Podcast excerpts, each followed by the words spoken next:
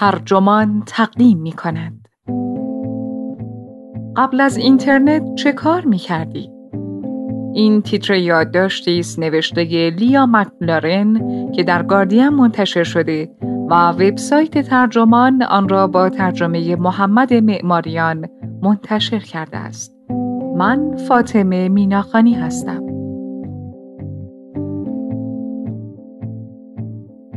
چیزی نمانده تا زمانی که هیچ کس روی زمین یادش نیاید دنیا پیش از اینترنت چه شکلی بود. آنهایی که اواخر دهه 1970 به دنیا آمدند آخرین نسلی که بدون اینترنت بزرگ شدند.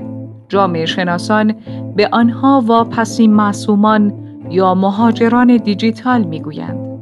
آن معصومیت از دست رفته اگر اصلا معصومیتی در کار بوده چه بود؟ یک نویسنده و گزارشگر کانادایی به ایامی میاندیشد که ذهنمان اجازه سرگردانی داشت.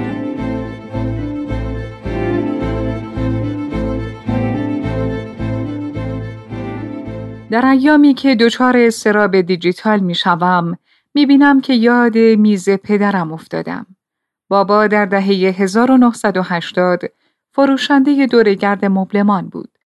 آن سالها شغلش هم خوب بود تا رسید به جهانی سازی که بخش تولید کانادا را از پا انداخت. زیاد به دل جاده می‌زد ولی وقتی خانه کار می کرد در دفترش می نشست. یک اتاق مطالعه کوچک و بی پنجره که یک میز بزرگ از جنس چوب ساج در آن حکومت می کرد. چیز زیادی رویش نبود. تکه پارچه های سنتزی مبل، یک لیوان پر از قلم، یک چراغ، یک تلفن و یک زیر سیگاری. و با این حال بابا هر روز چند ساعت آنجا بود.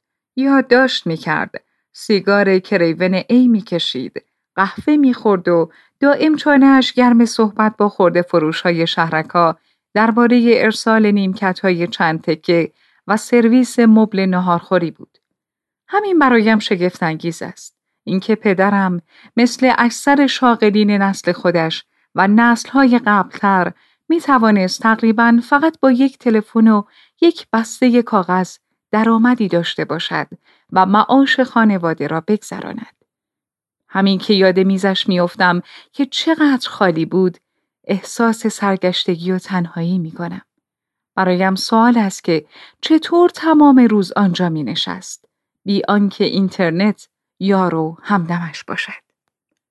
در این عصر آکنده از تردید پیشبینی ها بی ارزش شدند ولی یک پیشبینی انکار ناپذیر هم هست.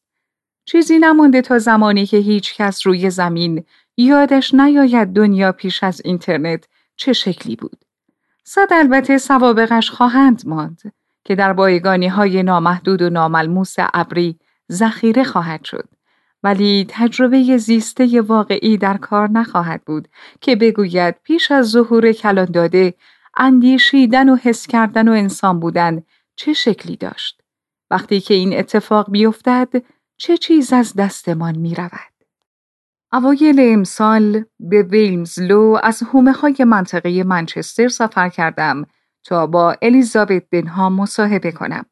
او کمیسیونر اطلاع انگلستان است که می شود گفت تواناترین رگولاتور داده روی سیاره زمین است. بحثمان گسترده بود. اما یکی از پروژه های آن نهاد که شوق او را برمیانگیخت نامه طراحی متناسب با سن یا به طور خلاصه نامه کودکان بود که همکنون در مرحله مشاوره عمومی است. این نامه جدید که در امتداد قانون حفاظت از داده هاست که پارسال تصویب شد طی چند ماه توسط یک گروه رویایی از حامیان رفاه دیجیتال کودکان تدوین شد. بیبن کیدرون بانوی فیلمساز عضو مجلس اعیان آن لانگفیلز کمیسیونر کودکان و مارگو جیمز وزیر وقت صنایع دیجیتال و خلاقه عضو این گروه بودند. این نامه که انتظار می رود پاییز امسال در مجلس ارائه شود، عرصه دیجیتال را برای کودکان بریتانیایی از بیخ و متحول خواهد کرد استانداردهای آن مثلا محدودیت های سختگیرانه برای محتوا و طراحی اپها، بازیها و پلتفرم هایی که کم سالان را هدف می گیرند وضع می کند. تفحص و ممنوعیت شامل حال آن فناوری های رایج می شود که از طریق الگوریتم ها یا سیستم های پاداشدهی متناوب که برای جلب و حفظ توجه کودکان طراحی شدند به سقل مزنی و دستکاری ذهنی آنها می پردازند. در مقابل این بار بر دوش شرکت های فناوری ساز است که ثابت کنند در هر محصول یا پلتفرمی که بازار جوانان را هدف می گیرد، مسلحت کودک به عنوان ملاحظه اصلی رعایت شده است. به دنهام گفتم در دوران رشدم اصلا خبری از اینترنت نبود. من اولین ایمیل عمرم را در اولین روز اولین سال دانشگاهم در سال 1994 فرستادم. چشمایش پرق زد و گفت آها پس تو یکی از واپسی معصومانی. منظورش این بود که جماعت همسال من تقریبا آنهایی که از عواست تا اواخر دهه 1970 به دنیا آمدند آخرین نسل انسانهای روی کره زمینند که پیش از رایج شدن فرهنگ دیجیتال بزرگ شدند. یک نام دیگر که مایکل هریس نویسنده ساکن ونکوور در کتاب پایان غیبت روی ما گذاشت مهاجران دیجیتال است. آنهایی که در هر دو حال با و بدون اتصال شلوغ حیات آنلاین زیستهاند. آین نامه کودکان دنهام یک قانون متحورانه است. این مجموعه جدید و کاملا متفاوت از قوانین به جای سیرک پر آشوب فعلی از محتوای نظارت نشده و منافع مشکوک شرکت ها که مشخصه وضع فعلی اینترنت است، تصویری دوباره از اینترنت به مسابه بهشت خلاقیت و دانش برای کودکان رسم می کنند. خوشبینی و بلند پروازی جسورانه این پروژه پرسشی پیش می آورد که به ذهنم نیامد تا اینکه سوار قطار برگشت از ویلمزلو شده بودم. آیا می شود معصومیت از دست رفته را پس گرفت؟ تا چند هفته پس از ملاقات دنهام ایده مهاجرت دیجیتال و معنایش برای نسل من دست از سرم بر نمی داشت. همیشه گمان می کردم متصل نبودنم در دوره کودکی مانعی سر راهم بوده است. همین هم روشن می کند که چرا نمی توانم از کنترل تلویزیون هوشمند یا تنظیم ترموستات دیجیتال سر در بیاورم. مثل اکثر بچه ها روزهای بیکاری تابستان را در باغچه پرسه می زدم تا ببینم هر ابر شبیه چه چهره است.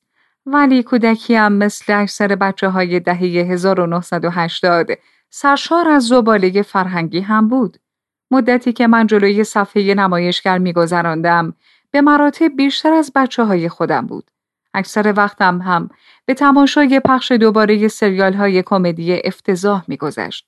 یا آنقدر روی کمودور 64 پاکمون بازی می کردم که ذهنم کرخت می شد. تا مادرم زن خانهداری که کمککار هم نداشت بتواند غذای بعدی را بپزد و سر سفره بگذارد. لابد زیاده روی در تماشای فیلم های پیکسار و پیچیدگی های معماری ماینکرافت که امروز رایجند به مراتب برای گذراندن یک روز بارانی بهتر است. مگر نه؟ شروع به تحقیق کردم که مشخصه نسل من چه بود. آن معصومیت از دست رفته اگر اصلا معصومیتی در کار بوده چه بود؟ بعد قافلگیر شدم که فهمیدم بسیاری از عصب شناسان، روانشناسان فضای سایبری و اخلاق شناسان فناوری که زندگیشان را وقف بررسی دلالتها و پیامدهای فرهنگی و اخلاقی انقلاب دیجیتال کرده اند معتقدند نسل من و خاطره آن گذشته مشابه جمعیمان ویژگی خاصی دارد. نه اینکه مهاجران دیجیتال باهوشتر یا مستعدتر از نسل بومیان دیجیتال باشد که پس از ما آمدند. گویا ما از این جهت منحصر به فردیم که واپسین نمونه های یک گونه رو به انقراض هستیم و لذا آخرین منابع حی و حاضر از یک پهنه تجربه بشری هستیم که چیزی نمانده از دست برود. ساعتهای کشدار بیمایه و روزهای بیفایده. ترجیح می دهی کدامش باشی؟ بسیار فقیر با دوستان فراوان یا بسیار ثروتمند بدون دوست؟ همین اواخر پسرخوانده یازده ساله هم بی مقدمه این سوال را از من پرسید. جوابش برای من ساده بود. گفتم فقیر با دوستان در دراز مدت. تنهایی بدتر از فقره. پسرخوانده هم مخالف بود. ثروتمند بدون دوست. تو امارتم میمونم و فورتنایت بازی می‌کنم و یوتیوب تماشا می‌کنم و با آدم های آنلاین معاشرت می‌کنم. او در جمع همسالانش پسر محبوبی است و حلقه ای از رفقای پسر صمیمی دارد که از آغاز مدرسه با هم دوست بودند. وقتی قرار شد تصمیم بگیرند که می‌خواهند با هم یک فیلم ببینند یا دو ساعت فورتنایت بازی کنند و از راه دور با واسطه هدست ها با هم در تماس باشند بیدرنگ دومی را انتخاب کردند. علتش این است که برای بومیان دیجیتال مثل پسرخانده من و رفقایش معاشرت آنلاین مشابه و گاهی بهتر از معاشرت رو در روست. برای تولد یازده سالگیش اولین تلفن هوشمندش را به او دادیم که انگار کلیدهای دروازه جادویی به سوی یک جهان موازی آرمانی را به او داده ایم. به یک معنا هم لابد همین کار را کردیم چون در آغاز دوره بلوغ دلخوشی به او دادیم که برای معصومانی مثل من و همسرم در دوران نوجوانیمان دورانی که از دیگران فاصله داشتیم در کار نبود. حس دائم با دوستان بودن، فقدان تنهایی. سال هاست بحث علمی می شود که آیا استفاده مداوم از اینترنت اثر زیانباری بر کار کرده مغز انسان به ویژه مغزهای در حال رشد کودکان دارد یا نه. بحث بیپایان مدت زمان صفحه از قدیم بیشتر مبتنی بر گمان زنی و کمتر بر اساس داده های استوار بوده است. اما بهار امسال نتایج یک مطالعه فراگیر بین المللی در ژورنال معتبر بین المللی ورد سایکایتری منتشر شد که شاید ورق را به نفع شکاکان به فناوری دیجیتال برگرداند. یک تیم بین المللی از پژوهشگران که با دو روش شناسی مجزا، تصویربرداری مغز MRI و مشاهده رفتاری روی گروه های نمونه وسیعی مطالعه می کردند، همگی شواهد قانع کننده یافتند که استفاده طولانی از اینترنت تغییرات حاد و پایدار در نواحی خاصی از شناخت ایجاد می کند که می تواند منعکس کننده تغییرات دراز مدتی در مغز باشد که بر بازه توجه، حافظه و تعاملهای اجتماعی اثر می‌گذارد. دکتر جوزف فرس، عصبشناس متولد منچستر و مدیر این مطالعه به من گفت به نظر می رسد مغز انسان معاشرت و اتصال آنلاین را تقریبا شبیه نسخه رو در روی آن تفسیر می کند که خبر خوبی برای آن فوق ثروتمندان بی دوست خانه نشین است ولی ثابت شده است که سایر کارکردهای شناختی تضعیف می شوند. او گفت مثلا مغز نسبتا سریع عادت می کند که با اینترنت مثل یک نوع بانک حافظه برون سپاری شده برخورد کند که به مرور زمان به کاهش کارکرد حافظه تعاملی خودمان منجر می شود. این کارکرد همان فرایندهای مرتب سازی ذهنی است که ذهن پیاده می کند تا یک واقعیت یا تصویر ذهنی را جایابی کرده و بردارد. فرس توضیح داد که مشکل اینترنت این است که به نظر می رسد مغزمان سریعا می‌فهمد اینترنت وجود دارد و کارهای خودش را برون سپاری می کند. اگر می‌شد برای دستیابی به اطلاعات به اینترنت هم عین مثلا کتابخانه ملی بریتانیا تکیه کنیم ایرادی نداشت. ولی وقتی ناخداگاه یک فرایند شناختی پیچیده را به یک دنیای نامطمئن آنلاین برون سپاری می کنیم که در معرض شیادی منافع سرمایه داری و تحریف کنندگان است چه می شود؟ او پرسید چه بر سر کودکان متولد شده در دنیایی می آید که در آن حافظه تعاملی دیگر اساساً یک کارکرد شناختی مغز نباشد. به عقیده جیمز ویلیامز استراتژیست سابق گوگل که فیلسوف درس خانده آکسفورد و اخلاق شناس عرصه دیجیتال شد آن پدیده فقدان خلوت که اکنون تجربهش می کنیم فقط زوال مسئولیت نیست. او در کتاب از جلوی نورمان کنار بروید خطر اخلاقی اقتصاد توجه فعلی را شرح می دهد.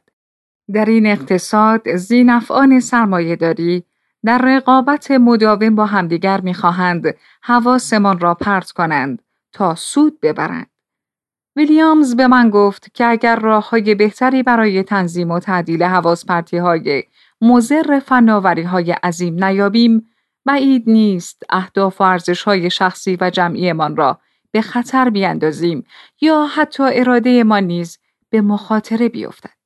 او گفت اگر بتوان به یک معنا گفت هر چیز که متوجه آنی آنی آنگاه در این کشمکش بر سر توجهمان آنچه به خطر میافتد توانایی ما برای تعیین و پیگیری آن نوعی از زندگی است که می‌خواهیم داشته باشیم چه فردی و چه اجتماعی او که مثل من در دنیایی بدون اینترنت بزرگ شده است دلواپس آن است که ما همچنان سرگرمی را با تفریح مخلوط کنیم که متعاقبا فرصتهایمان برای تعمل و درون نگری کمتر و کمتر می شود. اگر تسلیم حواس های جنون آمیز اقتصاد توجه شویم، خطر بزرگی بومیان دیجیتال مثل بچه های من و شما را تهدید می کند. تنها ماندن با فکرها و خیالها تجربه مهمی است که شاید از کف آنها برود. قبول. سرگرمی هایشان استادانه تر از چیزهایی است که ما داشتیم. بالاخره مگر آدم عاقلی پیدا می شود که به جای سفره پرنعمت و آسمانی نتفلیکس سراغ بازپخش های این جهانی سریال فرنز برود. اما چیزی که از دست می دهند آن ساعتهای خالی بیقرار و کمابیش محسونی است که ما به ابرها زل می زدیم و میان درختها لانه می کردیم. صد البته شوق این چیزها به دلشان نمی افتد. چرا که اینها را نمی شناسند. ولی ما که می شناسیم. ما معصومان مایی که معنای ساعات خالی و ملال را می دانیم. چون در همان ساعات بود که ناخواسته خودمان را می شناختیم. ساعاتی که اکنون از دست رفتند. تخیلاتی بازیگوش و تنبل و سرگردان بی هیچ قید و بندی در کمال آزادی و این وضع گرچه گاهی که سالت بارو بی هیجان می شد اما همه شگفتی های دستساز بشر از جمله خود اینترنت از همین یک سرچشمه برخواستند یک فرد یک فکر یک خیال بافی.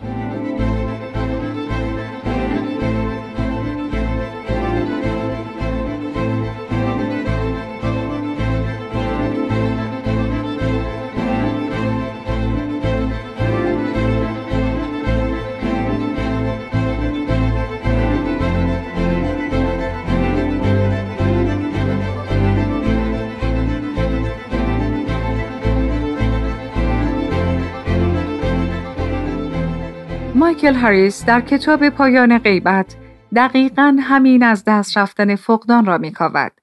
آزمایش ها و آزمون های او برای پس گرفتن خلوت مرا یاد میز پدرم میاندازد. او توصیه می کند که بدون تلفن به یک پیاده روی طولانی بروی.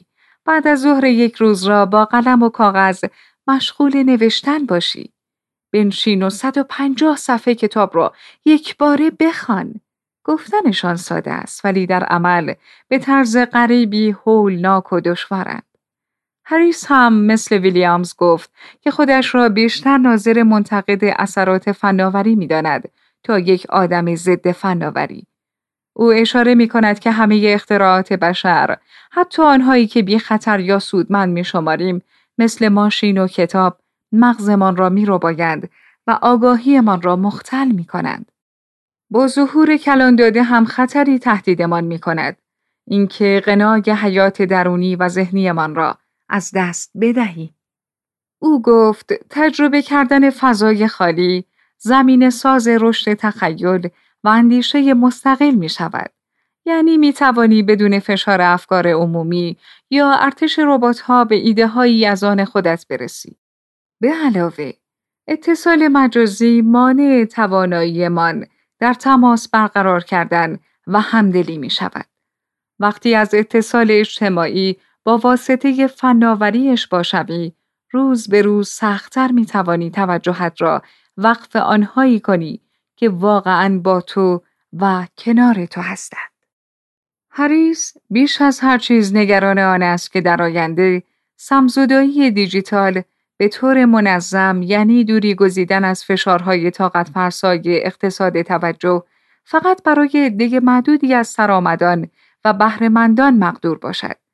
در حین صحبتهایمان به فرزند هفت ساله هم فکر می کنم که تابستان امسال برای اولین بار با من با هواپیما به اتاوا می آگد و سپس شش ساعت با اتوبوس تا منطقه حیات بخش در شمال اونتاریو می رویم تا در آنجا هفت شب کنار سی بچه دیگر در چادر بخوابد. قایق سواری کند و غذاهای یخزده بخورد که روی آتش هیزم داغ می شود. نه برق خواهد داشت و نه لوله کشی. چه رسد به اینترنت؟ هزینهاش را هم نمی‌گویم ولی کافی است بدانید که این روزها رها کردن یک بچه در جنگل ارزان تمام نمی شود. آین نامه طراحی متناسب با سن که دفتر کمیسیونر اینترنت انگلستان تدوین کرده است پاییز امسال در مجلس مطرح خواهد شد. اگر به درستی پیاده و اجرا شود، شاید بتواند اینترنت را برای چندین نسل آتی از کودکان بریتانیا به مکانی امنتر و ایمنتر تبدیل کند.